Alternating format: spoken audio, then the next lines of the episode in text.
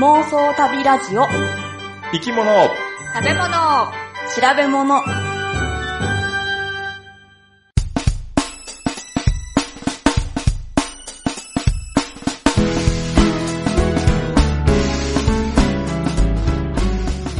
この番組は世界中の見てみたい生き物、食べてみたい料理、訪れてみたい国について好奇心旺盛なさんにんが調べたことをもとに妄想力を働かせながら語り合うラジオ番組です。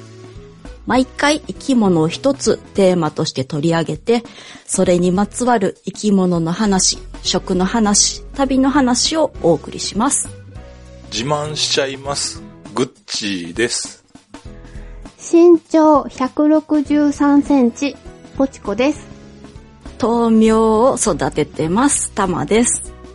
ああ、豆苗ね。そう、あの、うん、スーパーで買ってきて食べた後のを育てるやつ。ツイッターで何人かこうやってる人を見て、うんうん、これやりたいと思って今やってんの。うん、おー。いや、え、今まだいっかいめっていうことですか？いっかいめ。お、切り取った後ってことや。あ、い、ん？いっかいめってどっちがいっかいめ？ゼロかいめが食べて、うん、一回食べてき、食べた時に切るから、うん、切って生えてきたやつが一回目ってこと？うん、そうね、うん。そうね。再生一回目って感じですか？はいはいはいはい、え、何回目までいけんのかな？いや、私はにかいぐらいで、あ、そんなに？うん、あのにかいめだともうまばらにしか生えてこなくて、うん、あ、でさんかいめだともうちょっと無理かなみたいな感じがして、だいたいにかいですね、やっても。あ、じゃあまだあといっかいいける、うん、そうですね。あれ、うん、伸びんの早いね。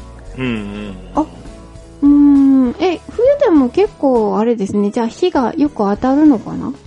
いや、そこまでじゃないけど、うん、なんかもう見とったらにセンチぐらい、なんか見てたらいちにちで伸びてんのかなぐらいの。あ、そう。あったかいとこやったらな、もビュービュー伸びるよね。うん、そう、うん、ビュービュー伸びるし、あの火の方に向かって、うん、みんながお辞儀していくじゃないですか。で、なんかずーっと行って窓に当たってるからまた反対に向けとくと、割とあっという間に向こまた窓の方に傾いていっちゃうよね。うん、へー。うん、それがすごいなと思いました。うん、なんか小学校の時の理科の時間を思い出したりする。うん、ちゃんと明るい時間と暗い時間がいりますよ、うん、みたいなやつ。ああ、そうですね。うん、うん、ささやかな楽しみやな。そうですよね。うん、なんかすごいお得した、得した感じがしますもんね。な、なんか植物を育てる楽しみまで得られて。うん、あ、そう。でもあんまり伸びすぎるとちょっとしがしがするよな。あ、そうな。うん、なことない。硬くなるっていうのがあるかな。うん、どうかな。あの、みずみずしさがやっぱり減ってくる感じはしますね。へー。はよう、刈り取ろう。うん。し、細くなってくるしね。だんだんにかいめなんかだいぶひょろひょろって感じになるし。うん。うん、で、ポチコさん。そんな身長あったっけ？ありますよ。ひゃくろくじゅう、あ、さん、でもひゃくろくじゅうさんセンチあったのは、うん。せんきゅうひゃく、ちょっと待ってね。よねんの時かな？せんきゅうひゃくきゅうじゅういちねん。何年前ですか？さんじゅうねんまえか。そうですね。その時にひゃくろくじゅうさんセンチなので、今ちょっと低くなってるかもしれないですね。ああ、うん。そんな前の記録が残ってんの？あのね、そう、あのね、引っ越しをするので、まあ、うん、あって、再来月でまず先なんですけど、うん、そろそろ、あの、荷物をいろいろ、こう、捨てるものを捨てたりとか、まあ、とにかく捨てないといけないし、うん、いっぱい物が多いから。で、いろいろ整理をしてたら、うん、パスポートが出てきたんですよ。おで、過去のパスポートが全部取ってあって、うん、で、一番最初に作ったパスポートがこのせんきゅうひゃくきゅうじゅういちねんに発行されてるんですよ。そんなん見てたら全然引っ越し作業進まへんのじゃない、うん、そうそうそうそう、進まないんですけど、うん、でもこのその最初のパスポートって身長が書いてあるんですよ、うん、各欄があるの、あったっけ、えー、うんあったんですよ。いつか い, いつからなくなったっていうか、次のパスポートは、うん、あじゃあ俺、えー、あかんないわあないですか、うん、そんなさんじゅうねんまえ生きてないもん今何歳やい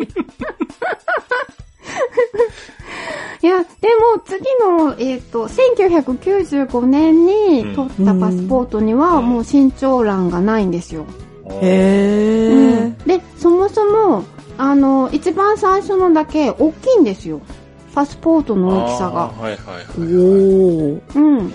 結構大きいし、うん、あの写真もあのなんていうの、あの今のやつって、うん、パスポートにもなんか印刷されてる感じですよね、うん、うん、写真が、ね、そうそうそうそう、そうね、でもあのその最初のやつは、うん、写真を貼って、うん上からなんていうの、ラミネート加工みたいなやつでしょ。そうそうそうそうそう、うんうん、そんなのでなんかペタンってくっつけてあるんですよね。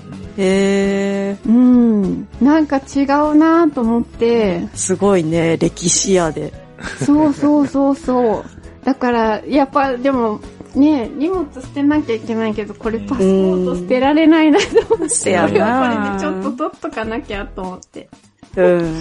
うん買い物袋は買い物袋じゃないわ。デパートの紙袋。紙袋？紙袋？うん、紙袋はね、うん、最近ね、ちょっとね、溜めてるんですよ、逆に。ほう。あの、引っ越しするときに、うん、ちょっとこう軽いものとか入れるのに必要かなと思って。ほう。うん。で、あの、ちょっと前から溜め出してて、うん、そしたらもうそこがまたいっぱいになっちゃってなんか先週もなんか雪崩を起こしてガシャガシャってなって、ありゃまあ、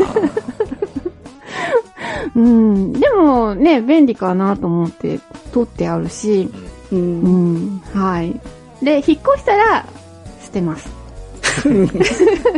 紙袋はねうん、うんはい、でグッチさんは何を自慢そうなんですよ。すあの、うんうん、虎の意を狩る狐、うん、あるいはあの、うん、人のふんどしでを相撲ふんどしで相撲を取ると、うん、そういうことわざがまああるとはご存知だと思うんですけども、うん、まあ今まさにそれをしようとしておりまして、うん、してして実はですね。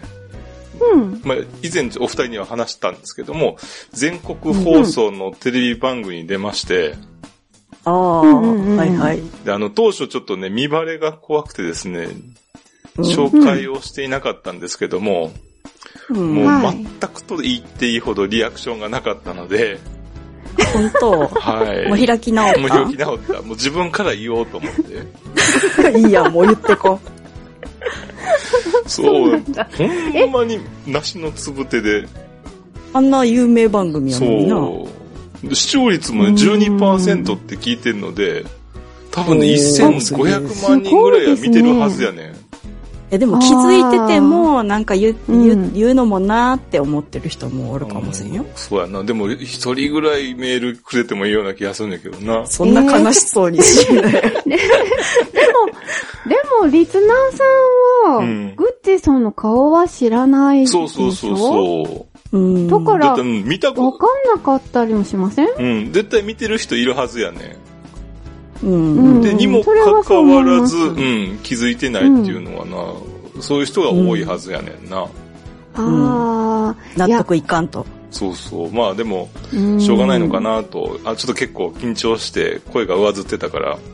そうそうそう。ちょっとあの、ね、っていうかさ、うん、表情が、なんとなく、ちょっと緊張してて、うん、なんかこう、ね、うんうん、あの、うん、そう、リアルで、伝わったかなって感じがしましたけど、そう、リアルであった方、ことがある方にはね、一部あの、事前にお伝えはしたことはしてたんですけども、うん、はい。で、実はあの、ブラタモリという番組に出まして、うん、しかもあの、うんえー、案内人ということで、うん、で、うんまあ、あのブラタモリというのはあの エヌエイチケー の知的教養番組ですね。妄想旅ラジオとあの姉妹番組なんですけれども、知的教養番組やったんこれでまああのそのね案内人といえばやっぱりその土地のスペシャリストじゃないですか。うんでタモリさんを案内してきたんですけども、もうスペシャリスト、そうもう自分で言うしかないなと思って。そうやな、誰も言ってくれるからなえでもあのまだ今でも見れるんですか？番組自体はもう多分ああの エヌエイチケー オンデマンドだったっけ、なんかお金払わないと多分見られないと思うわ。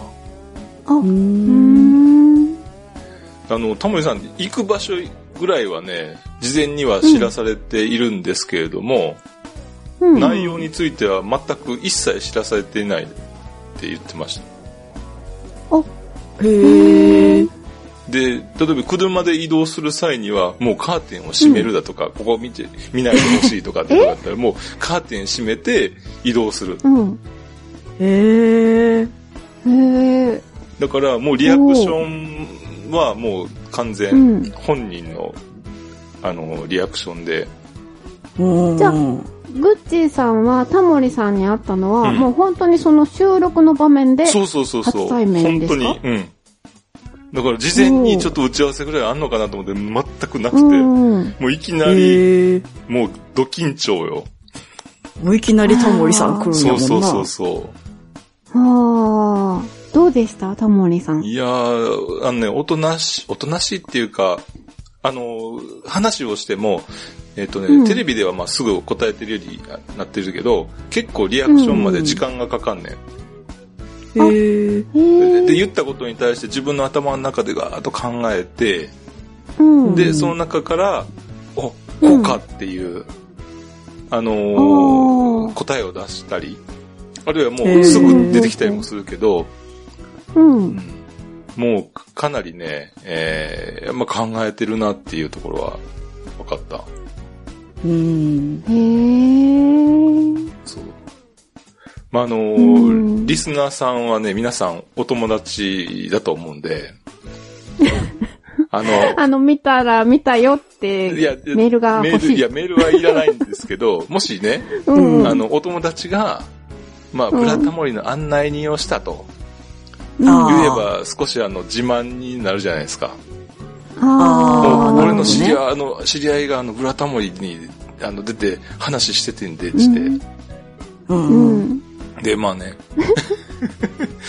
うん、言っていいよそうそう虎の意を狩る狐他人のふんどしで相撲を取るタモリさんの意を買ったグッチーさんの意を買ったリスナーさんってことそうそうそう、ねね、大いに結構だと思うんですよああそう友達の友達は皆友達だ世界広げよう友達のはああちょっと盛り上がらなかったですねすいませんすいませんなまあこれが分かるのもちょっとあのよんじゅう代以上かなっていう気はするんですけども あ, あそうなんやそうですか。あの番組ってもう終わって何年ぐらい経つんですか？結構でこの文言に言うのもなかなかねなかったんじゃない？だいぶ昔なかった後半は行ってなかったんですか？行ってなかったような気がするね。あ、そうなんですか、うん、私あんまり見てなかったのであれ、なぜお昼ですもんね。そうそうそう、お昼、うん、テレビ見る機会が、うん、テレビ、うん、あのタモリさんがやってたお昼の番組って、うん、じゅうにじからやってたから、うん、そう見る機会がないですね、うん、なかなかね、働いてたりとかすると、うんうんうんうんちょっとぼーっとしてた今じゃあじゃあ今日も調べ物の話いこうか。はいはい行きましょう。はい。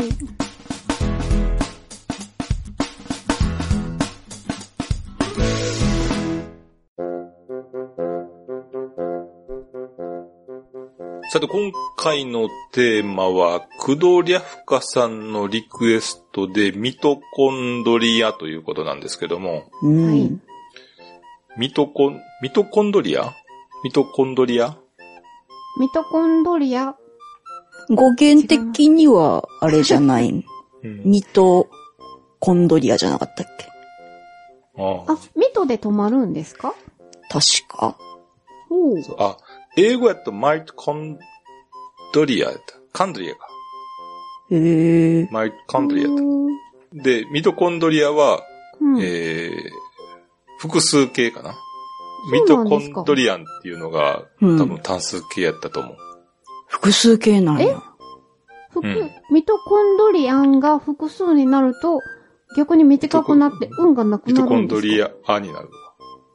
うん。ああ。あ、逆やったか。でも多分合ってる。うん。最後に E がつく感じですか、じゃあ。あ、見ました、見ました。A ですね。普通にミトコンドリアって、うん、A がつくんですね。単数はミトコンドリオンって感じですね。あ、オンか。オンです。そうか。はい。うん、ミトコンドリアって、どんな形をしてると思います？うん、グミみたいな。そうそうそう。おー。うんうん。そうそうそうそう。うん、あの、高校の生物の教科書では、あの、ゼリービーンズみたいな。あ、そうそうそうそうそう、うん、そんなんだった。あんな形をしていて、うん、で、内部が、うん、あの、ひだひだの、あの、うんうん、になったような図が示されてると思うんですけども、うんうんうん、で、あの内部のひだひだの部分をクリステと言って、うん、で、その中の空間のことをマトリックスというふうに名前がついてるんですけども、うん、で、あのミトコンドリアのその内側では、うん、えー、糖と酸素からエネルギーと二酸化炭素を出していると。うん、なので、まあ、エネルギーを作り出す工場というふうに言われておりますけども、うん、そのあの、ゼリービーンズのような、その、模式図っていうのは、まあ、間違いではないんですけども、うん、実際に、顕微鏡で細胞内のミトコンドリアを観察することができるようになって、うん、見てると、もう激しくね、伸び縮みしたり、はあ、分裂したり、で、結合したりしてる。へぇ。なんで、まるでその細胞の中に住む別の生き物のような形をしてるんですよね。うーん。で、実はそのミトコンドリアっていうのはもともと別の生き物で、細胞内に住み着いてしまったというふうに考えられています。へぇ。なんか気持ち悪いですよね。うん、自分の中にその違うのが、そうそうそうそう。いっぱいいるってことですよね。で、なんか増殖したりしてる。いや、ホラーやん。そうやで。うん。うん。で、あの、細胞内共生説って言って、うん。あの、ミトコンドリアの、まあ、他にも、うん、あの、えー、もう一つ、その、細胞内共生説をと、に、あるって言うんですかね。えーうん、細胞の中に別の生き物が取り込まれたという期間があるんですけども、うん、何だと思われます？今もあるってことですよね。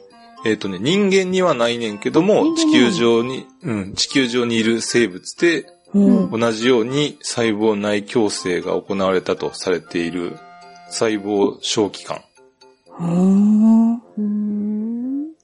ちなみに、ミトコンドリアみたいなのがあるのっていうのは人間だけなんですか？いや、ミトコンドリアは、うん、えっ、ー、と、ほとんどの真核生物にあります。あ、うん、うん、うん。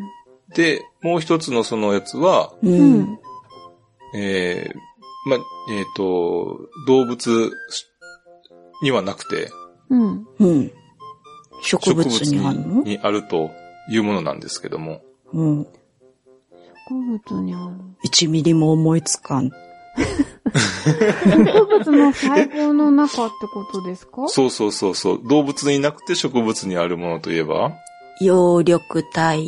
あ、葉緑体。そうそうそう、葉緑体。ほうほう。そうです、葉緑体。この葉緑体も、うんえー、細胞内共生説というふうに言われております。うんで、この細胞内共生説なんですけども、私が高校生だった頃には、あの、教科書に載ってなかっったと思うんですよね。うん、私もそんなこと知りませんでした。うん、今の教科書には載っているんですよ。へー、あ、そうですか。へー、うん。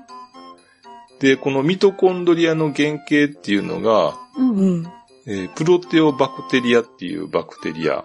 うんうん、で、えー、葉緑体の元原型になってたのが、えー、シアノバクテリアだというふうに考えられておりまして、うん、で、このバクテリアが、まあ、細胞の中に取り込まれたというふうに言われております。うん、へー。まあね、ただね、うん、いきなり細胞の中にその取り込むのは難しいので、うんうん、で、どういうふうプロセスがあったのかなっていうのをちょっと観察するのにいい例があって、うん、まあ、今現代で生き生息している、うん、あのウズベンモウソウっていう植物プランクトンの一種がいるんですけれども、うん、で、あるあの、えー、ウズベンあ、あるウズベンモウソウっていうのは、まあ、自分よりも体の小さいクリプトソウっていう、まだこれも、えー、植物プランクトンの一種なんですけども、うん、そのクリプトソウをそのクリプト層っていうのは葉緑体を持ってるんですけども、その葉緑体を持つ植物プランクトンを、うん、え捕食するね。うんうん、でも、ただ、うん、すぐにあの捕食して消化するわけではなくて、うん、体の中でしばらく飼っていて、うん、で、光合成をさせて、うん、で、その栄養を横取りして、うん、で、しばらく光合成させた後にゆっくり消化すると。うん、そういうことをするんですけども、うん、これを盗葉緑体と呼んでいて、盗っていうのは盗むっていう字、あ、うん、盗葉緑体というふうに呼んでいます。うん、で、このウズベンモウソウ以外にも、うん、潜毛虫だったり有孔虫だったり、そしてあのウミウシの一部にも、うん、盗葉緑体をする、えー、生き物がいます。えー、よくね、サンゴなんかあの、えー、っと、褐虫藻だっけ、うん、を、うん、と一緒に、えー、飼っていて、うん、それでエネルギーをもらうとかそういうのは あ, あると思うんですけど、うん、えー、まあそういった形で、えー、人の葉緑体を盗むと。うんうん、で、ただ、このウズベンモウソウっていうのはその単細胞生物なんですけども、うん、その細胞の中に飼っているだけで、うん、で、この葉緑体は遺伝しないと、うん。子孫には受け継がれないという状態。うんうん、で、これが、まあ、うん、こう言ったようなその盗葉緑体っていう過程をまあ取りつつ、うん、ある時、まあ、細胞内小器官として、その移動、遺伝するように進化したのではないかと考えられています。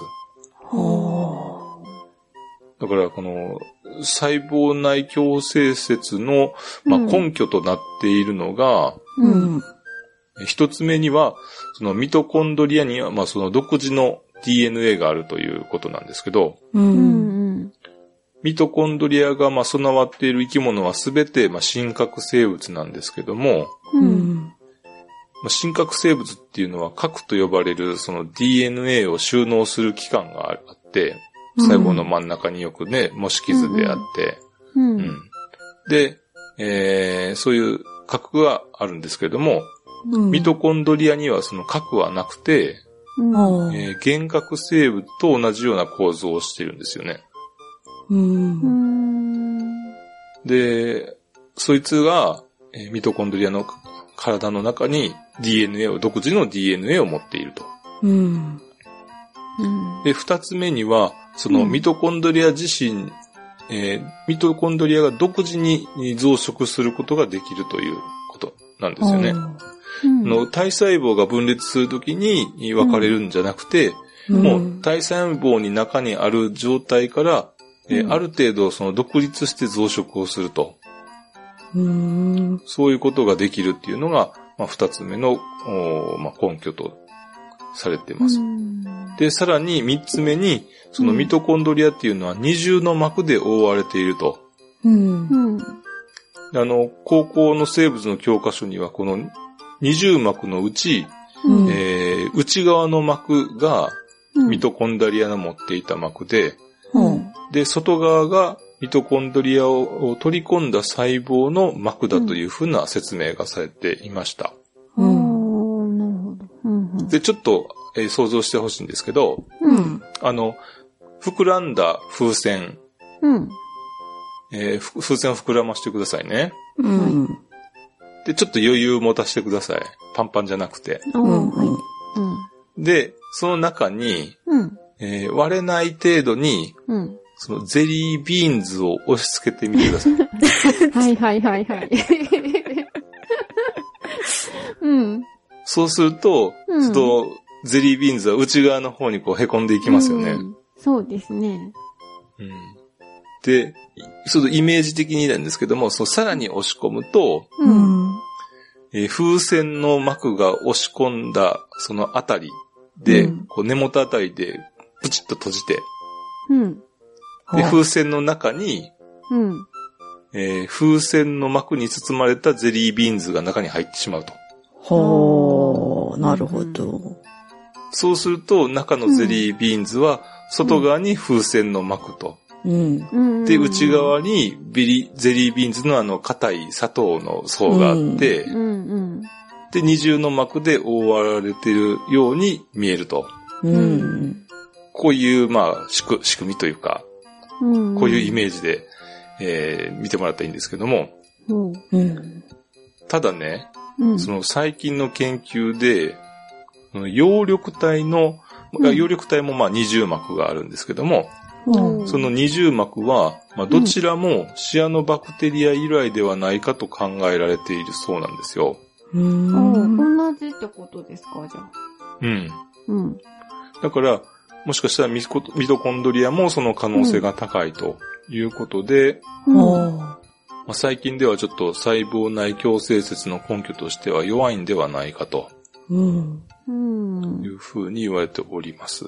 うん、えーで、さてあの人間にもミトコンドリアがあるんですけども、うん、このミトコンドリアが、えー、機能不全を起こしたら、うん、ミトコンドリア病っていう病気になるんですよね。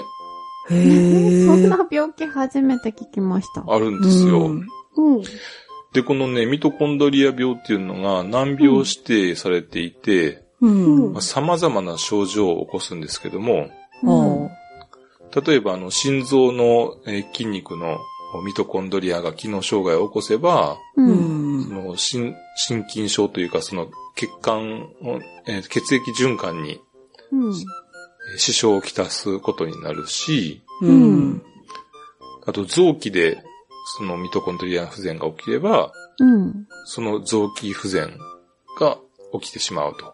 うんうん全体にじゃなくて、ある部分のミトコンドリアがっていう感じで起こるんですか、その病気は。えっとね、人によるみたい、その様々な病気の出方があるようで。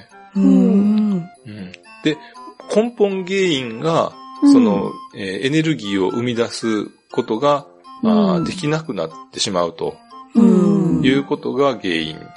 うん、だから動かなくなっちゃうってことなんですよね。そうそうそうそう。だから心臓のところのミトコンドリアが不全になったら、うん、そうエネルギーがないから動かないって感じになっちゃう。うんうん。うん、なるほど。これはうんいろんな原因があるそうなんですけども。うん。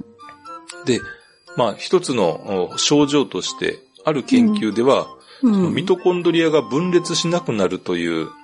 処置を施した細胞を観察すると、うん、一般的な細胞では、まあ、大きな支障は見られなかったらしいんですよ。うん、だから、まああのえー、ミトコンドリアが分裂しないっていう、例えばそういうもし、うん、そういったあ症あのなんていうの、えー、機能不全があったと、うん、しても、うん、他の細胞ではそんなに支障はないと。ただ、神経細胞では機能障害を起こしてしまったと。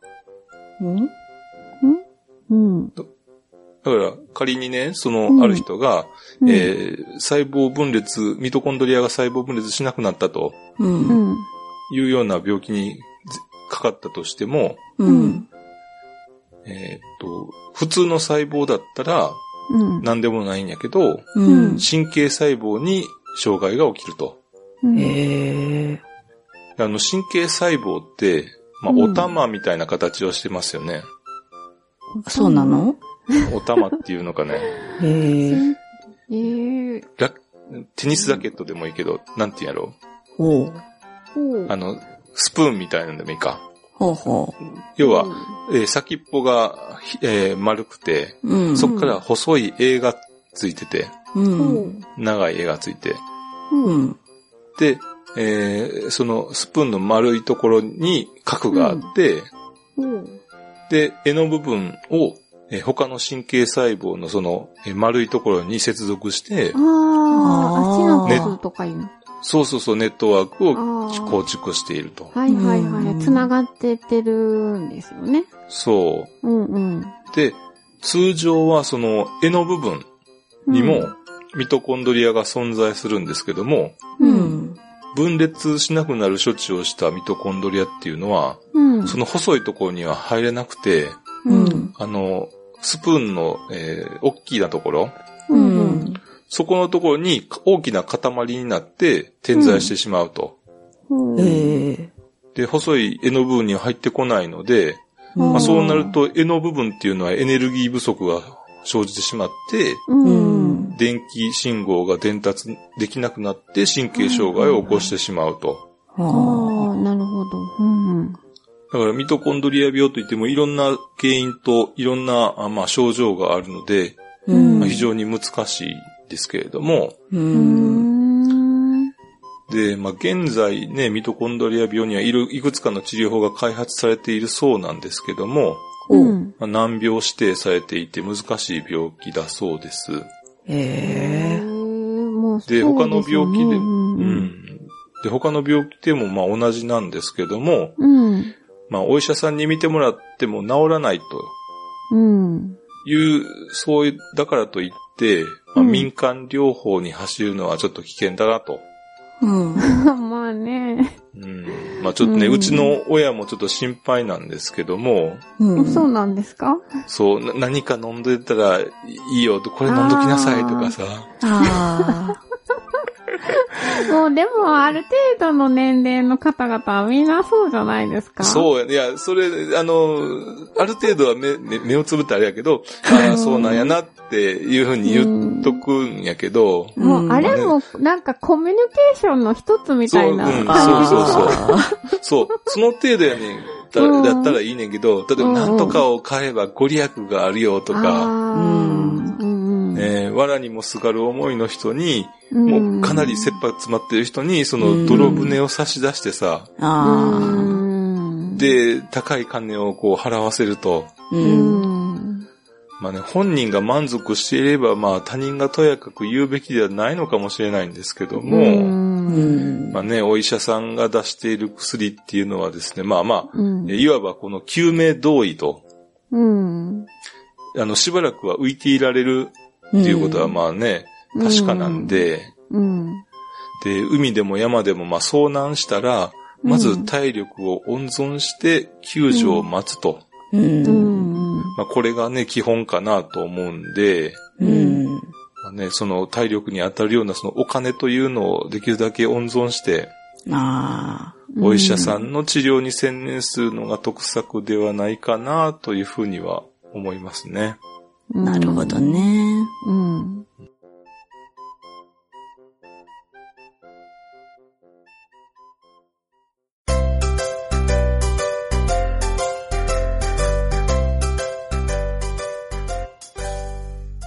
ミトコンドリアの語源って、うん、ミトスが糸で、コンドリオンが下流っていう意味らしい。下流なんや。うん、やって。うん、うち糸で旅ってこうパッと思い出すのが、うん、ベトナム旅行でお土産を見てた時のこと、うん、ベトナム旅行のお土産の定番ってポーチとかに可愛い刺繍をしたもの、うんあうん、うちもそのベトナム行った時にポーチに可愛い刺繍がしてるやつ買って今でも使ってるんやけど、うん、そういうお土産屋さんで見た刺繍と全く別のテイストの、うん、ベトナムの少数民族のモン族っていう人たちが刺繍したポーチっていうのも売ってて、うんうんうん、それがもう鮮やかな色使い、すっごい派手な色使いと、うんうん、こうぎっしり詰めた刺繍がね、その時異国のベトナムに来てるんやけど、さらにそこに異国を感じたのよね。うん、ああ、二重構造や。二重構造や。ミトコンドリオンや。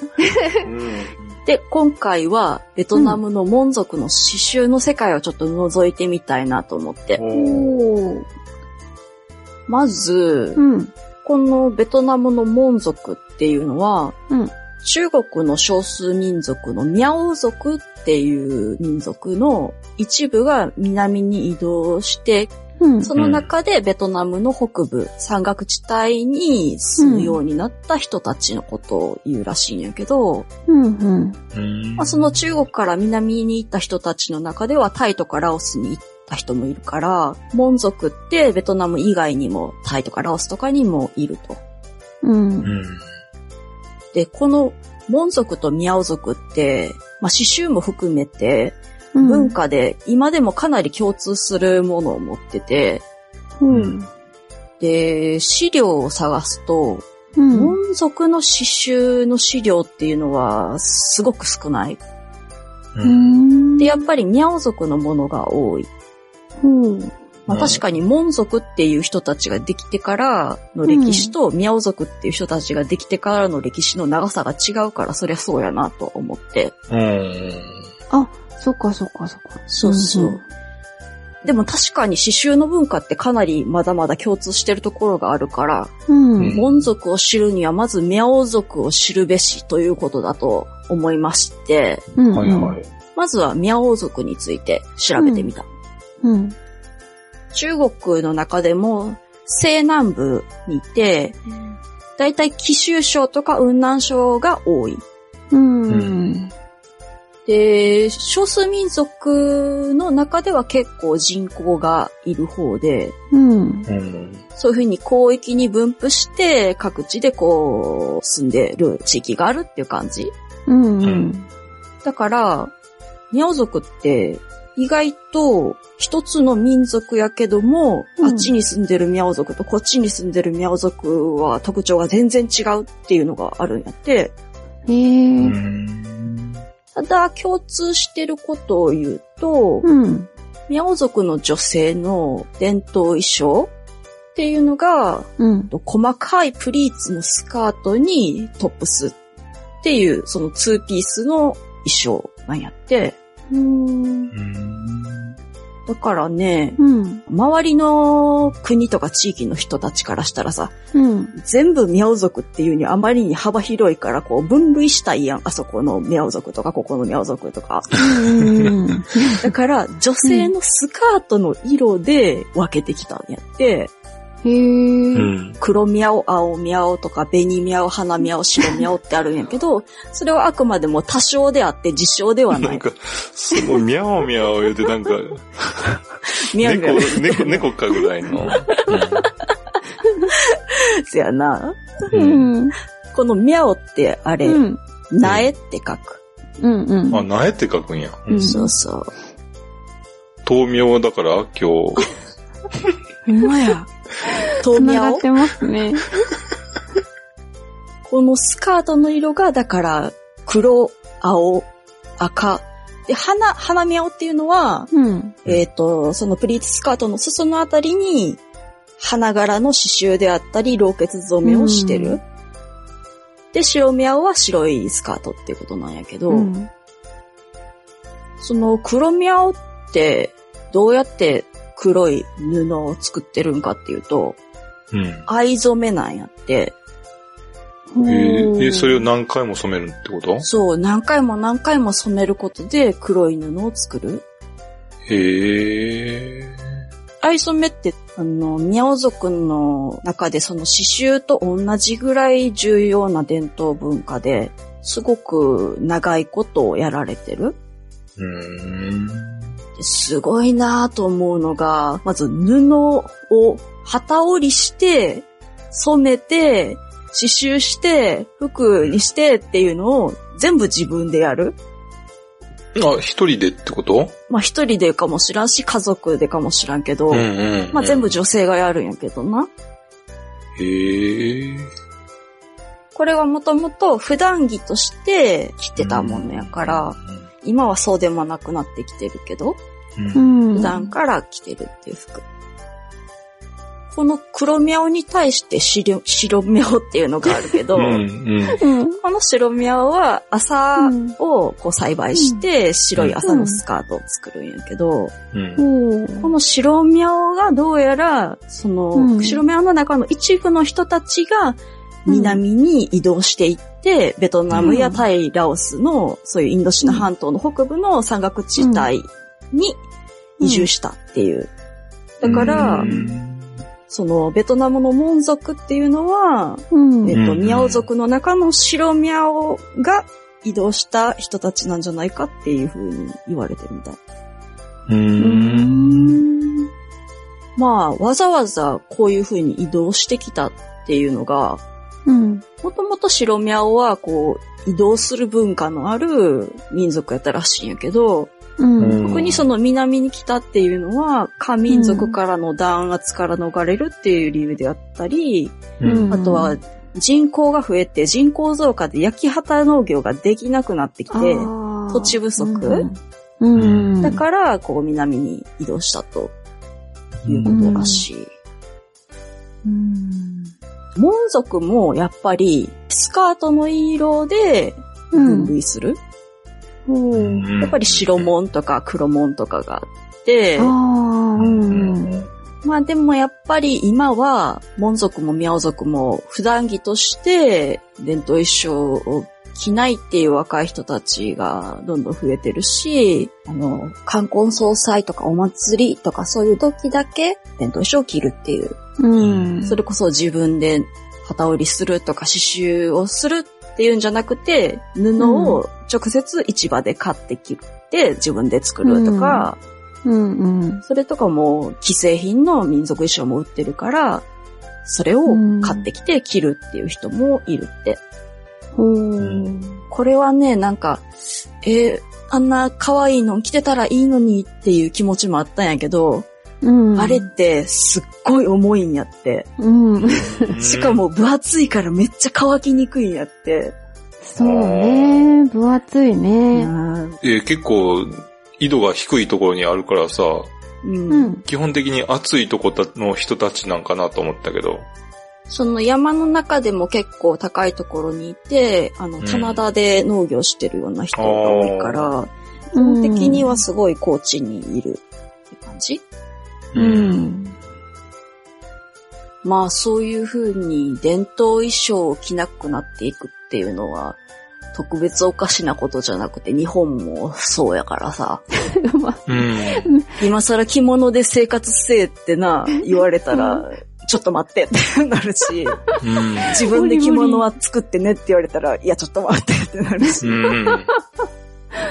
うんこのミャオ族のその衣装の刺繍、うん、やっぱりその黒ミャオとか白ミャオとかいっぱいいるだけあって千差万別、うんうん、テイストも違うし全面的にやるのかとか、うん、そういう袖だけにやるのかとか派手な色使いなのかシックな色使いなのか、うん、どういう図柄で入れるのかっていうのは全然違うかった見てみたらうんうん、まあ、あえて言うんだったら、うん、こう、細かい、すっごいもう、職人技やなっていう感じの細かいパターンの繰り返しを全体にぎっしり敷き詰めるみたいな、うん、そういう刺繍が多くて、うん、まあ、色使いもほとんどが鮮やかな、コントラストがはっきりするような赤とか黒とか、うん、そういう色が多いっていう印象。うんうん報のね、写真集みたいなのがあってんけど、うん、見ててすっごい心惹かれたのがね、オンブ布のシリーズなんやけど、うん、その中でも黒宮が実際に使ってた赤いオンブ布があって、うん、それがすごく良くてね、うん、黒宮やから藍染めで何度も繰り返し染めで黒くした布を使うんやけど、うんうん、そのミャオ族もモン族もね、その染めた布に艶出しをするっていう技術をすごく持ってて、うん、叩いたりとか、うん、卵白を塗ったりとか、うん、して艶艶で、なんかこう黒は黒なんやけど、うん、奥行きのある黒みたいな、そういう綺麗な布地を使ってて、うん、そこに刺繍をしてるんやけど、うんうん、糸はね、赤い色とオレンジ色っぽい糸を何種類か使ってて、絹糸を使ってるんやけど、うん、それこそ小さいひし形みたいな模様とか渦巻きみたいな模様とかをギュッと組み合わせて一面びっしりしてて、うんうんあ、マンダラかなって感じやもん、もう。そこにあの宇宙があるってそうそう。赤ちゃんのところに宇宙がある。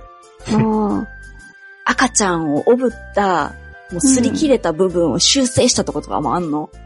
うん。それもいい感じなんやけど、うん、やっぱりそういう風に、うん、布にそんなすごい刺繍をするっていうのは、うん、邪気は布目から入ってくる。っていう考え方があって、うん、だからこう母親は子供のそういう背帯とか帽子とかも、うん、特に念入りに細かい細かいぎっしりぎっしりした刺繍を施すっていうことなんやって、うん、なんか愛情が伝わるなっていうのといっぱいおぶったんやろうなっていう感じ、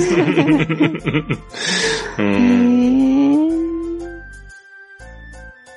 まあ刺繍の図柄がいろいろあるっていう風には言ったけど、うんうん、伝統的なモチーフっていうのもあって、うん、一つは蝶々、うん、はいはいはい。ミャオ族にとって民族の母とされるのが蝶なんやって、うーんだから蝶々を使ったものっていうのが結構多くあるし、うんうん、あとは豊作の象徴の竜。うんとか、うん、再生の象徴の鳥、うんうん、このあたりはすごく多く使われてるみたい。うーんまあそれもそのままこうイラストみたいな感じで刺繍っていうよりも抽象化した感じで模様にして使うみたいなのが多かった。うん、うーんやっぱその地区その地区の伝統の柄みたいなのがあるんですかねじゃあ。あるんかもな。うん、トレンドとかあんのかなあるかもしれないですね、えーうん、このミャオ族の刺繍も柄だけじゃなくて刺し方の技法もすごくいっぱいあって十数種類あるらしいんやけど、うんうん、日本刺繍にもあるような技術っていうのもあればミャオ族特有のものもあるんやって、うん、やっぱりそこは刺繍の民族だなっていう感じ、うん、一方のモン族で言うと、うん、代表的な刺繍って言われて挙げられるのはクロスステッチ、うんうんうん、こう小さいバツ印をこう並べてぎっしりつなげて模様を作るっていう感じうんうん、で、色合いがまた鮮やかでさ、ピンクと白と、なんか、もう蛍光色かなっていうぐらいの緑色とか、めっちゃカラフルな印象があるね。うん。うん。まあ、こういう刺繍の技術は、もともとは女性が家族のためにやるっていうことやったけど、うん、やっぱり刺繍をしない若い世代っていうのが出てきて、うん、そうすると刺繍の技術を持ってる人の高齢化も始まってきて、うん、やっぱり年を取ると細かい作業が目とかが厳しくなってきてそうなのよねそうなのねやっぱりこう布目も細かいものじゃなくてちょっと大きくなってきたり、うん、そうそう、こう大きめの模様の刺繍っていうのをするようになってくるっていう変化もちょっとずつあるみたい。うんうん、このミャオ族とかモン族のその刺繍のある暮らしって、うん、すごく魅力的だなとも思うし、やっぱり変化するのは寂しいなとも思うけど、うんうん、特に女性たちが日常の中でそうやって糸を紡いで片織りしてってこう衣装にするまでの、うん、やっぱ家族の衣類のために割いてきた時間っていうのが半端ないと思うやんか、うん、それが短縮されて他に例えばやりたいことができるようになったり、うん、こう家族のために別のことができるようになったりするのは、うん、きっとその人たちにとっては嬉しいことなんやなとも思ったし、うん、まあ、それこそ着心地が楽になるとか、うんうん、まあそういう刺繍で家族への安全とか健康を願ってきたけど、うん、まあそれが別の形で表されるようになってることは別に悪いことではないと思うんやけど、うん、まあそれと同時にモン族とかミャオ族の刺繍がすごいぞっていうのがうちも大して知らんかったからさ、こんなに。うん、そういうのがもうちょっといろんな人たちに知られてほしいなっていう気持ちはあるかな。うん、うーん、やっぱりそのバックグラウンドを一つでも二つでも知るってことで知識があればもっとさらに楽しめるっていうことやからさ、それはそれでもっと幅が広がるね。その、ね、楽しみがまた増えたよ。うん、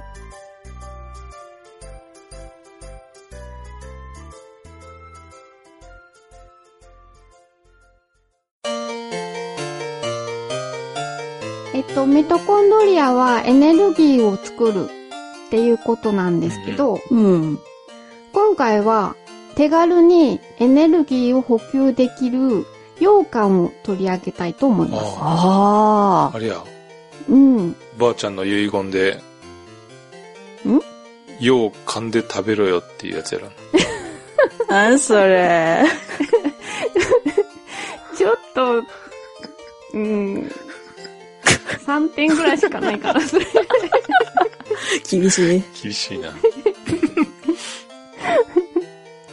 うんで、あの便利じゃないですか、携帯もできるし、うん、あの別にあの常温で持って歩けるし、うん、なので私あの旅行に行くときに、うん、結構あのちっちゃなあの羊羹、一口羊羹みたいなのを、うん、買って持っていくんですよね。最近あのね、パウチというかあの 小, 小分けにできるからいいよね、うん、あ、そういうやつがあるから、あの一口サイズのやつ、うんうん、昔はさ一本丸々一本っていうか、うん、そうそうでかじるそうかじりはせえへんけどさそうそう持っていきにくいけど、うん、今本当にちっちゃいのがあるから便利ですよね。そうそう、うん、あの何非常食用の羊羹とかもありますもんね、今ね。ああ。なんかうち栄養羹っていうやつ持ってたな。そうそうそうそうそうそう。イモラヤのやつね。そうそう、あのごねんかん持つっていうやつですよね。そうそうそう。このイモラヤって、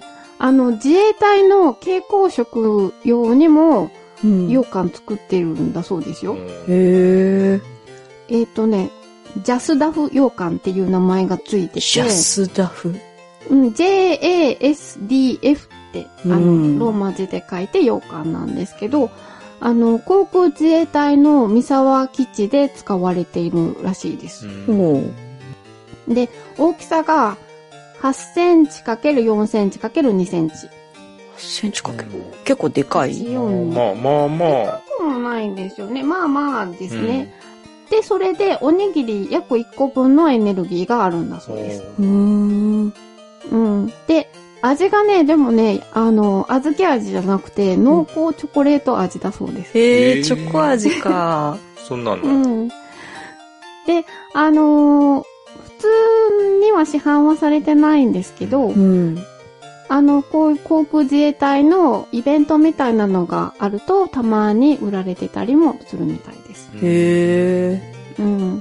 で、結構、あの、なんでしょうね、あの、軍隊とかも、あの、昔の、洋館って結構、あの、使ってて、うん、第二次世界大戦中も、えっと、軍の依頼で、うん、えっとね、虎屋。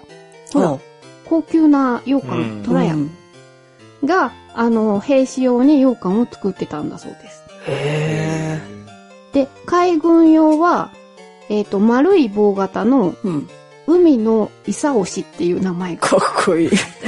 うん、で、あと、陸軍用は、角型で、うん、久我の誉れ。かっこいい。うん、でやっぱり携帯しやすいように、あの、ちっちゃい小ぶりのもので、うん、紙のパッケージがこう、巻いてある感じのものだったそうです。うーん。で、ここで問題です。羊羹っていう漢字、わかりますか？ああ、ひ、羊の、なん、なんていうの、うん、難しいやつやんな。そうですね。うんえっと、まず羊ですよね。羊羹の羊は羊。そして、缶の方ですけど、うん、これ二つのパートに分かれてて、うん、上が、えっと、美しいという字の、うん、えー、横棒さんぼんまでを書いて、うん、そしてその下によっつ点々点々と書きます。うん、で、そのものの下に美しいという字を書きます。うんうんうん、そんな美しいって言いたいんやな。そうですね。はい。で、ここで問題なんですけど、うん、この羊羹の文字の中に羊は何頭いるでしょうか？ いち、に、さん。そう、さん頭います。めっちゃおるな。うん、そうなんですよ。あの、まあ、羊羹の羊は羊だし、その、えっと、缶の方の、えっと、美しいの上さんぼんに点々よっつっていうのは、うん、こうって読むんですけど、うん、これは子羊っていう意味なんだそうです。ちなみにその下の美しいという字。うん、これも、えっと、羊のことで、大きくて立派な羊の姿を表しているんだそうです。へー、うん、で、えー、美味しいという意味にも通じてるらしいです。というこの羊羹の名前からもですね、うん、羊羹っていうのはまあもともと中国で作られて食べられてて、うん、もうあの紀元前から食べられていたんですけど、えー、これあの羊のスープだったんですよ。え？うん。あ、甘くなかったってこと？甘くない全然、ただの羊のスープです。え、固まってなかったん？固まってもいないです。え、全然違う。うんちなみにその羊羹の羹っていう字は、厚物って、あの、読んで、うん、で、この厚物っていうのは汁物のことを指します。へー、何があったらこうなるんかな。そうなんですよ。で、ちなみに、えっと、作り方、せんさんびゃくさんじゅうねんに書かれた本に、うん、あの、作り方があるので、ちょっと紹介しておきますと、うん細く切った羊の肉と大根の薄切り、うん、あと陳皮、生姜、あと胡椒の一種、それからネギを煮込んで、うん、そしてお塩とひ塩、うん、ジャンですね。で味を整えて、うん、であの麺を入れて食べる。普通に美味しそうやん。普通に美味しそうやった。普通に作ってね食べたい感じですよね。うん。うんで、だけど、これがなぜか日本の、あの、小豆で作った羊羹に変わるわけなんですけど、うん、ここがね、ちょっと謎なんですよ。誰か勘違いしたんじゃない？いや、勘違いというわけではなくてですね、うん、えっと、日本に伝わったのは、鎌倉から室町時代で、うん、中国に留学した僧侶が伝えたとされてるんですよ。で、その僧侶っていうのは肉食を禁じられていたので、なので羊、まあ、は食べられないけどもどきみたいなスープを、うん、なんか考えたんじゃないかと、うんうん、いうふうに言われてるんですけど、うん、それにしてもなんかだいぶ物が違う。また固まってるし。そうそう。あ、そうそう。でもね、最初日本に来た時は固まってなかったんですよ。うん、あの、そうなの？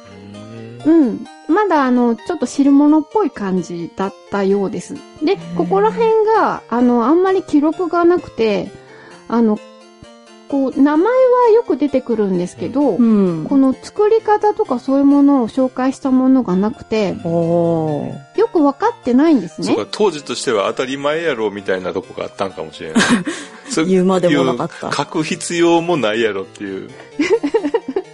かもしれないです。はい。なので、えー、っとね、なんかちょっととっちらかった内容になっちゃうんですけど、うん、分かってることをこれから上げていきますね。はい、おー。はい。えっと、日本に羊羹が伝わった直後っていうのは、うん、羊羹と熱物。うん。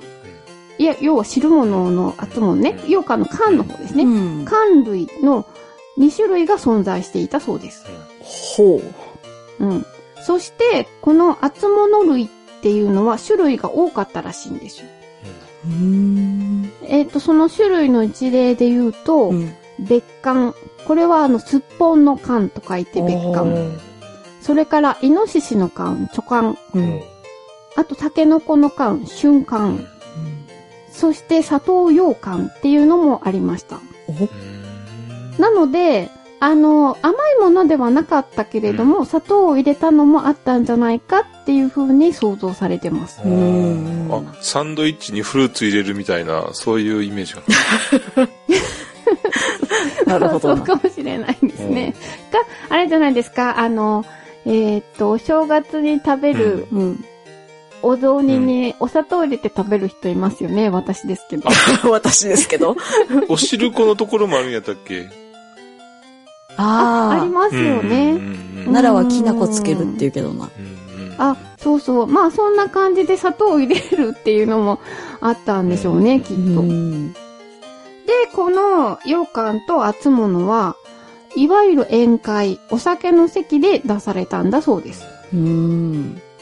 そして熱物の方は、えー、お酢で和えた野菜とともに食べたそうです。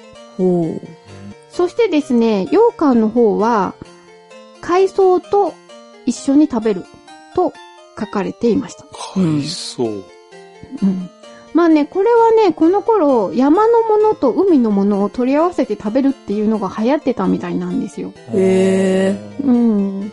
だから、羊羹が、えっと、お豆だから、山のものっていう感じで、それと海藻と組み合わせて食べてたようです。うーん。そして、これがよくわかんないんですけど、うん、具と汁を別々に食べてたそうです。うん。別々。そしてですね、せんごひゃくよねん頃に書かれた小笠原流の食事作法の本に、うん、熱物の食べ方が書かれているんですけど、うん、別館すっぽんの缶の食べ方でいくと、うん、足、手、を、首を残して甲羅から食べる。うん。うん、そして、えっと、竹の葉と書いて、竹葉缶、うん、竹の葉の缶ですね。うん、それは、芯を残して、枯れた葉や折れた葉から食べる。と書かれてるんですよ。うん、なので、熱物っていうのは、なんかどっか途中から、こう、動植物みたいなものをかたどったものになってきたんじゃないかと想像はされてます。はあ。最初は汁物だったはずなんですけど、うん、それがなぜかこの汁と具を別々にするようになって、うん、その具の方をかたどるようになってきたんじゃないかなっていう。今のやつにちょっと近づいてきたってこと？うーん、どうですかね。まあ確かに羊羹もいろんな形に型抜きしたりもしますからね。うん、で、えーと、それからね、普通の羊羹の方なんですけど、うん、羊羹はだいたい長さ、えー、じゅうさんセンチ、幅 さんてんごセンチぐらい。そして厚さが れいてんろくミリに切ります。うん、それをごまい重ねて盛るっていうのが正式な盛り方だったらしいです。ミルフィーユみたいな。うん、そんな感じですかね。うん。うん。さあ、どんなものだったか。もう謎ばっかりよ、まあ。はい、皆さんの妄想にお任せします。私も読んでても、なんかよくわからなかったし、実際にわかってないみたいなので。はい。はい。ですが、江戸時代に入ると、厚物の方は姿を消します。で、羊羹だけが残って、うん、そして私たちが普段見慣れた羊羹の形に変わってきます。うん、で、あのー、まあ、えー、この頃は羊羹というと蒸し羊羹になってきます。うん、小豆と小麦粉を練って、それを蒸したものですね。うん、そうするとさ、硬いじゃないですか、ちょっと。うん、あで、その後、水羊羹っていうものができます。はぁ。これ、水羊羹って名前なんですけど、うん、今の水羊羹とは違って、うん、あの、単なる柔らかめに作った蒸し羊羹。そうなんや。はい。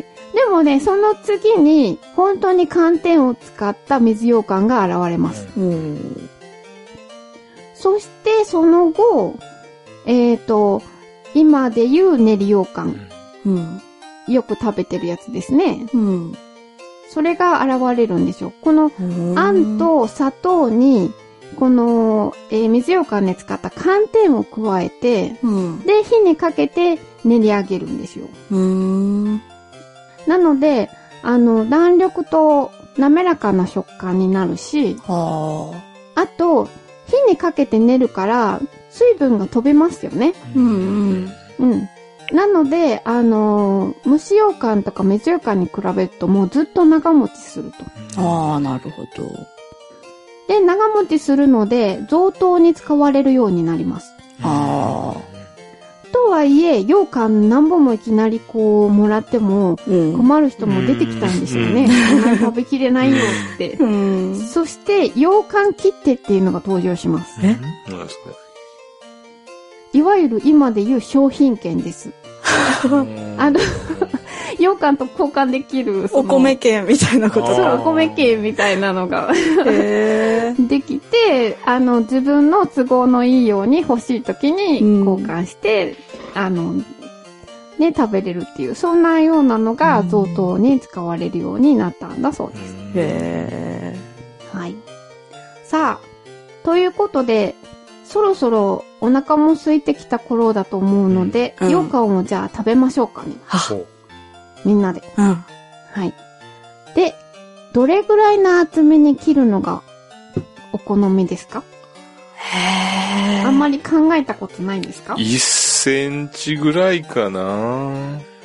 いっセンチ、うん、うちさん。うん、おー。たまさんは？うちは、に、にセンチ。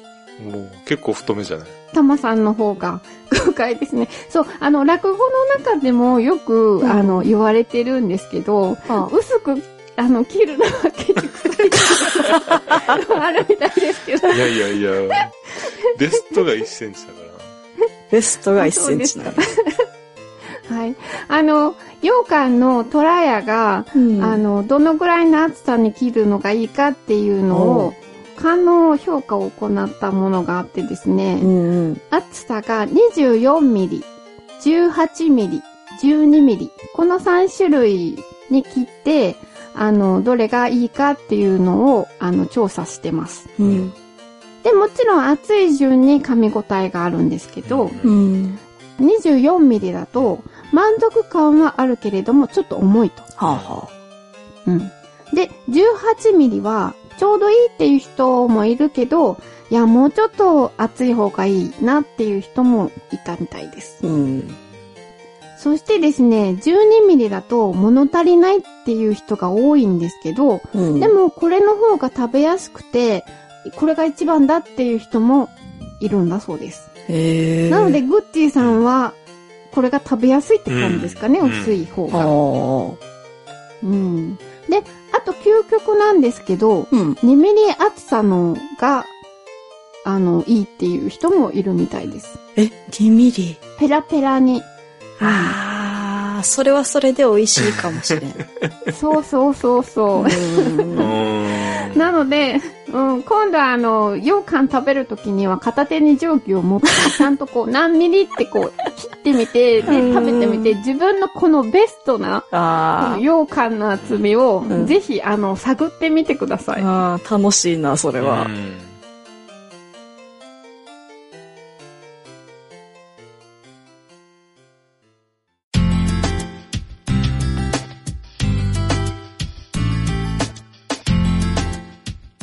では今日もメールいただいているのを紹介しましょう。いつつめお願いします。はい、えー、たまさん、ぽちこさん、ぐっちーさん、こんにちは。いつも放送楽しみにしております。えー、先日はリクエストの七節を取り上げていただいてありがとうございました。前回の放送ではムツゴロウについてでしたが、学生の頃ムツゴロウ王国にいっしゅうかん泊まりがけで体験に行ったのを思い出しました。乗馬体験や犬のお世話をさせていただきました。一番印象的だったのは、アメリカンヘアレスドッグという。メキシカンだよ。ごめん。メキシカンヘアレスドッグという毛のない犬が、えー、他の犬の毛で編んだセーターを着せてもらっていて可愛かったことです。えー、また新しくリクエストをしてもいいでしょうか。裸デバネズミという変わったネズミがをご存知でしょうか。ネズミの中には珍しく寿命がさんじゅうねんほどもあるそうです。急ぎませんので、またいつか取り上げていただけたら嬉しいです。ということでいただきました。あともう一通、えー、いただいて い, いまして、えー、二通ありがとうございました。はい、お名前言ったっけ？ペンペンさんからいただきました。ありがとうございます。ありがとうございます。ありがとうございます。そう。ムツゴロウ王国一週間は絶対楽しいね。うん、うん、羨ましいですね。ねえ。うん。いや、当時はなんかいろんな人が出入りしてたらしいな。そうなの？うん。あの、写真家の加納天明さんっていう方もずっとそこに入り浸ってたとかって。お、へー、えー、それは写真を撮るわけではなくてですか？ただ、うん、あの当時どうやったかな、多分あの北海道に旅に来てる人がそのまま居ついたとかっていうのも結構あったんじゃないかなと思うんだけど。うん、ああ、うん、えー、じゃあ結構その何気にいて、うん、なんかこう受け入れてくれる感じの雰囲気があったんですかね。そういう雰囲気もあったんじゃないのかな。まあ全員ってわけにはいかんやろうけども。うーん、うん、ちょっと憧れる世界やね。うん、そうですね。うん、うん、これ犬の毛でセーターが編めるっていうのがすごくしょ、うん、衝撃やってる。すごいよな。そう、私これを聞いて、うん、いや、うん、うちのたまおくんもいっぱい毛が抜けるから、うん、取っといたら編めるのかなと思うんですけど、でもたうちのたまおくんは毛が短いんですよね。うん、ああ、そっか。うん、そう、さん、よんセンチもあるかないかかなっていう感じなので。おー。うん、あれ、ひつつの毛だってそんなに長いわけではないですよね。そうですね。うん。でも、あれは紡いでるわけですよね。紡いで、うん。絡まるからこそ、なんか長く糸状になるんじゃないのあれって。あ、ちょっと絡まらないとダメなのか。うん。結構まっすぐな、毛は。そうですね。あの、種類が何種類かあって、その、地肌に近いところの毛は割とふわふわってしてて絡まりそうだけど、外側の方の毛は割とこうピンとしてる感じ。だから、でも内側の方の毛だったら絡まるから、こうなんか、何、糸紡ぎみたいなあいうので、紡げるのかしら。ちょっとな、それでセーターできたらな。うん、するよね。うん。うん、でもあの、紡ぐのが難しそうなんですよね。うんうん、そうだね。それさえできればね。いいですけどね。あの、昔のあの、えっと、アルプスの少女ハイジに出てきたあの、うん、ペーターのおばあちゃんがこうやって、いつも紡いでましたよね。へぇー。あ、あんま通じないですか？なんとなくはわかるよ。糸紡ぐのって、なんかいまいちどうやるんかが分からへんもん。うん、あ、ねじっていくの？ねじるんだと思いますけどね、あの大きな機械じゃなくても、うん、あの、うん、なんていうの、細いえっ、ー、と円盤型と、うん、細いなんて棒を組み合わせたようなやつでくるくるくるくるってこう巻きながら、あの手でもなんか紡ぐ人ってありますけどね、うん、なんかこう、うん、そう動画では見たことあって、うん、あの手作りのものでもできなくはないとか書いてあったんで、私挑戦したことがあったんですよ。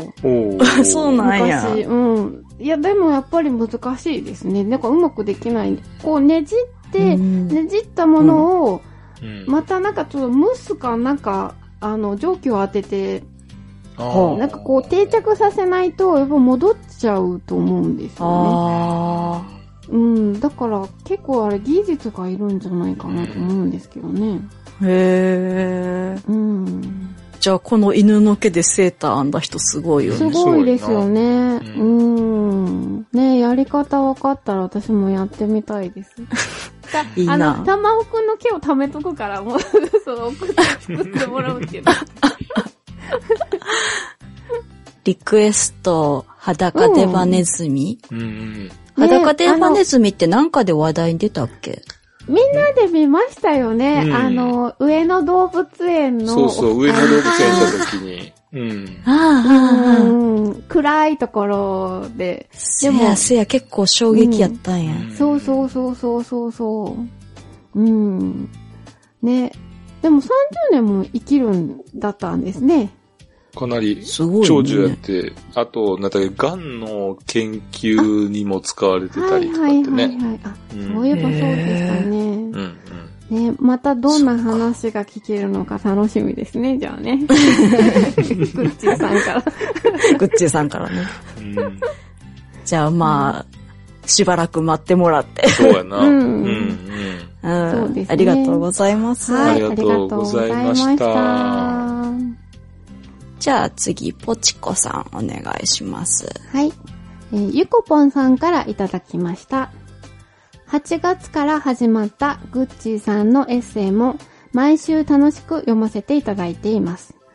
ぐっちーさんと話そうの会にポチコさんが毎回参加してるのもいいですね。あ、最近してないですね頑張りますこれから、えー、これを機にだいいっかい、だいにかいと聞き返してみたのですが、もうごねんまえの話、ぐっちーさんのお子さんがまだ幼か、幼かったり、ぐっちーさんの素性が隠されていたり、フリートークの入り方が今と、今とは順番が逆だったり、違うところがありつつも、番組の雰囲気とか、お三方のやりとりは相変わらずで、何度聞いても楽しめます。えー、ということで、いただきました。ありがとうございました。ありがとうございました。ね、結構みんなにね、読んでもらえてる感じですね。ぐっちさんのエッセイ。ありがとうございます。もう作文を見て、聞いていただきまして、見ていただきまして。でもあれ、うん、頻度がすごいもんね。うん、大変そう。よくあんなにたくさん書けますね。結構辛い。そうなんや。結構辛い。辛いいいんでしょうけど、だんだんやっぱり辛くなってきますよね。うん、そうやね。うん、そうやね。ちょっとね、じゅっかい超えたあたりからネタがちょっと、この書き方でいいのかなとかさ。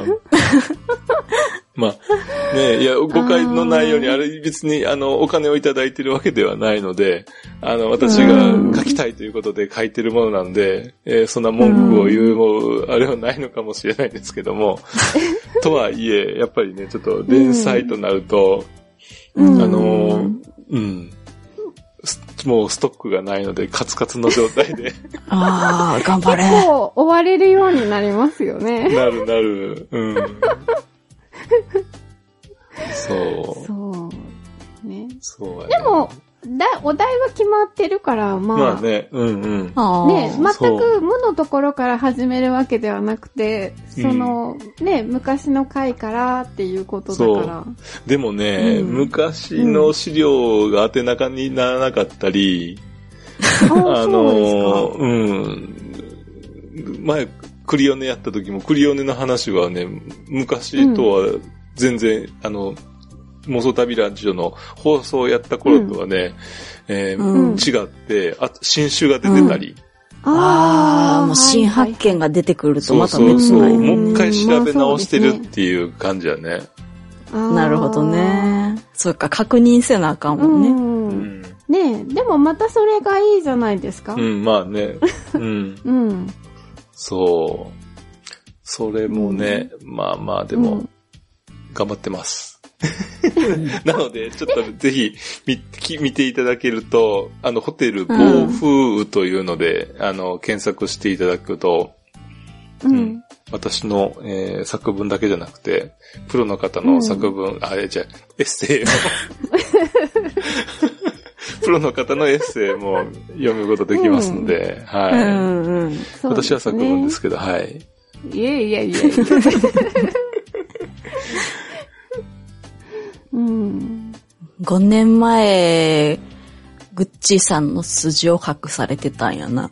隠されてたんかな別に。そうなんですか、うん、まあ、いでも逆に今だって隠してある感じはします、うん、まあね、もうでも、あの、うんうん、見バレしても関係ないなっていう。ああ、開き直れな。そこまで、うん、うん。ここまで神経質になる必要もないのかなみたいにはなってきたけどね。うん、もうひゃっかい超えるとちょっと ね, ね変わってくるんかね、うんうん。うちもひゃっかい超えたあたりで、うん、ちょっともうちょっとなんていうんやろうな、調べ物のやり方変えようっていう感じはあるもん。うん、おえどんな風にですか？前は結構、うん、あの、概要みたいなのも話そうっていう感じがあって、うん、全体で見たらこうで、うん、今日はやるのはこうでこうでっていうのは何個か挙げてたけど、うん、もうい、うん、一箇所で深掘りしたいっていう欲求があるから。うん、だから今回で言ったら世界の詩集をやりたかったところやろうけど、うんうん、一つだけ。もうミャオ族でやったっていう感じ。そう。あ、そうか。今までだいたいなんか、あの、タマさんってみっつ紹介するね、みたいな。そうそうそう。なんでかわかるけどみっつ紹介しとった。そうやわ。そうか。うーん。まあでもいろいろ変えて、こう試してみていくといいですね、うん、じゃあね。えー、うん。なんか、マンネリがない方が楽しいかなと思って。ああ、そうなんだ。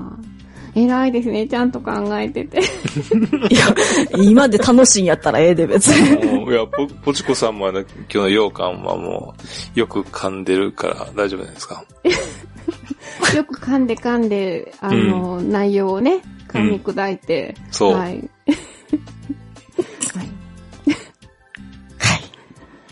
さあ。じゃあ、ゆかぽんさん、ありがとうございました。ありがとうございました。これからもメールをね、募集してるんですけど、うん、はい。この間のあの、ひゃっかい記念の時に皆さんいっぱいメールをくれて、多分今燃え尽きてると思うんですよ。うんうん、そうやね、もう精魂尽きたって感じだったね。そうそう。精魂尽きたっていう感じで、メールの数も精魂尽きたっていう感じになってるので、ぜひぜひ元気が出てきた人は送ってください。もう感想でも、それこそ前言ってたみたいに、えっ、ー、と、以前行った旅行の話とか、うん、身近で見た生き物の話とか、うん、何でも送ってください。はい。メールアドレスは、妄想旅アットマーク ジーメールドットコム、エムオーユーエスオーユーティーエービーアイ アットマーク ジーメールドットコム です。お待ちしてます。お待ちしております。はい、よろしくお願いします。あとね、先日ちょっと確認したら、うん、あの、はい、アップルのね、ポッドキャストのアプリで、うん、あの、レビューが一件増えてて、うん、まあ、巻貝さんからいただいてまして、あ、ちょこちょこと。巻貝さんってあの、巻貝さんですか？あの巻貝さんです。結構レビューも増えたよね。うんうん。そう。たまに見るとね、ちょこっと増えてたりっていうのがあって。そうそう、うん、たまに見るよね。うん、そうですか。そうそう。ありがとうございます。ありがとうございます。本当にありがとうございます。ね、あれは労力かかるからね。うん、そう。あ、そうなんですか。簡単に書けないんですか？うん、じゃなくてね。うん。うんうん、結構、金、あの、ステップは踏まないと書けないから。メールもそうやけどね。あ、まあそうですね。メールもね、うん、わざわざ書くのって結構ね、面倒って言えば面倒ですよね。うん、まあ、うん、ちょっと今日はやめとこうみたいな感じでうちもなったことある。うん、いや、そう、いただいたメールに返せないのに、人の番組にメールを返せるかっていう話でね。うん、いやグッチーさんとポチコさんはメールの返信をちゃんとしてください。はい。はい。なんかね、冷めちゃうのね。うん、そうね、はい。なるべく早く。はい。はい、なるべく早くお返事します。はい。はいじゃあ、また次回お会いしましょう。はい、さよなら、はい。さよなら。さよなら。